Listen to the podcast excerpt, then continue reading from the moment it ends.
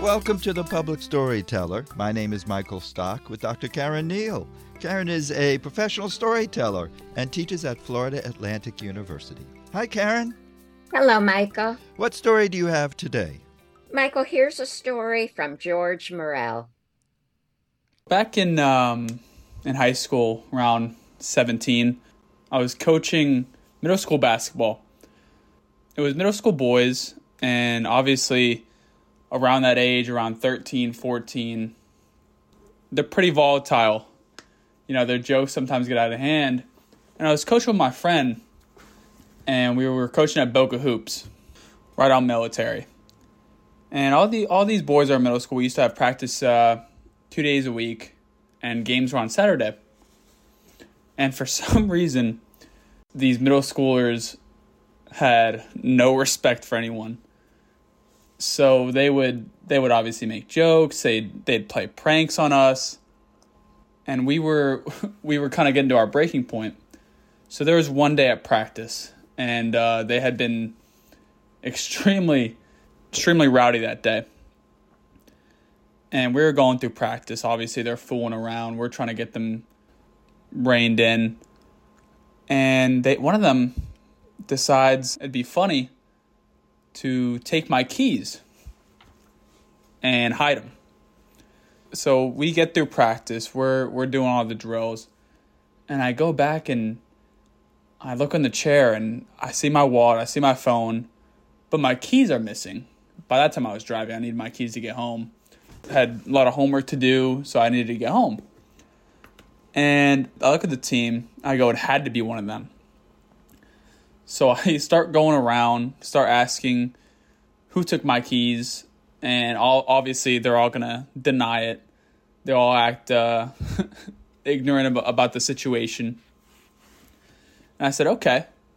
So I go over to the parents. I said, hey, um, I don't want to accuse any of your kids, but you know my keys are missing, and and the kids were the only ones in the court. So I had them I had him searching around for the keys. Obviously, one of them knew where they were. And we had him searching around for the keys for about 20 to 25 minutes. That's how long they wanted to keep this these little antics up. So finally, one kid, I guess, really wanted to go home. He said, I know where your keys are. So I go, okay.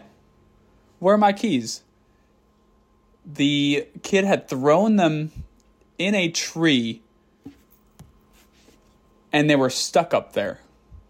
So we had to call maintenance, get a ladder, climb the tree, and grab my keys. So I go back over to the parents.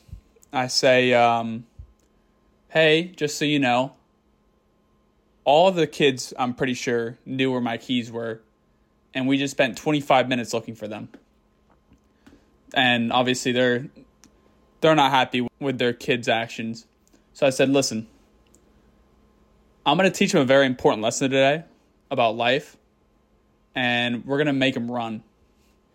And surprisingly, all the parents were okay with it. So for about 15 minutes, I had the kids running from line to line, get a little water break, and then go back, blow the whistle. They, they run again. And uh, by the end of it, I said, uh, I said, what what did we learn about taking other people's stuff? And they had learned an important lesson about how life really is. You don't play those kind of jokes without consequences. So for the rest of the season, so I somehow earned their respect from that. I became uh, more of a scary coach than I did a uh, benevolent one because they saw my kindness and took it for weakness. Decided to teach them you don't take advantage of people just for their kindness, and I be- became a respected coach among the team. George Morell, a story about coaching. He sounds like the greatest coach. He sounds so responsible, and these kids took such liberties with him. It's just the story breaks my heart. I love it. It's like he was learning just as much as the, the middle schoolers were, even though he was only in high school. Well, he did certainly know a lot. For uh, they didn't show him respect, but he sure showed the parents respect. He turned to the parents and he said, "See what's going on? I've got to get them to run. I got to teach them a lesson." And checked in with them and said, "You know, all this time was wasted." And he showed this is one of those stories where sure when we tell a story about ourselves, we shape the uh, understanding people are going to have of our behavior. That is uh, definitely par for the course. But we see such a great role model in George in the way that he's telling this story.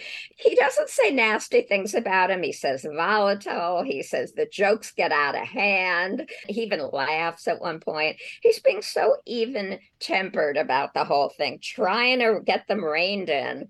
And I just thought this was the most charming story, but better George than me. I don't think I could have handled it with such equanimity. No, I would have left a long time ago. He he knew someone knew where those keys were, yet all those kids stuck together, and we still don't know who threw those keys in the tree. I've got two questions about this story. One, I wonder if the kids got any revenge on the kid who told. I wonder if he was considered a snitch. And the other thing is, did you think just for a minute that maybe George was going to play a prank on the kids. I mean, what he did is, I think, standard coach practice for what you want to do when people misbehave, you have them run. But I almost wondered if then he had in his mind a prank to play on them.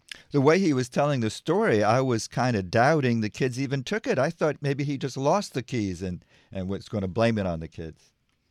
Oh, I didn't think that for a minute because he just sounded like such a good guy. The exact same story told by a different person could have had a whole different feel to it. it. there could have been a lot more anger you you felt his frustration certainly and you felt his sense of responsibility not wanting to waste time wanting to teach the kids but you didn't sense anger from the storyteller. And I thought that was really a good way to be an educator. It's it's almost kind of good how it turned out because the parents saw how rotten the kids were being and they were supporting the punishment. So that that kind of changed the whole thing around as far as respect goes. It really did. And I'm so glad that none of the parents said, well, You're not doing that to my child, which definitely could have happened. So that's why he checked in. I just thought it was a very all's well that ends well kind of story where, you know, maybe one or more of those kids did actually learn a lesson. And George, he kept on coaching for the national championship. And they won it. That's the sequel to this story. And it's all because of him.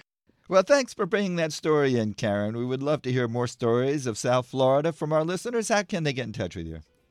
Send an email to C Neile, that's C N as in Nancy, E I L E, at F as in Frank, AU dot E D U. I don't need a summary, just uh, request instructions. They're really simple. Our website also has contact information and archived stories at WLRN.org, Click Radio, and the Public Storyteller. Thanks, Caren.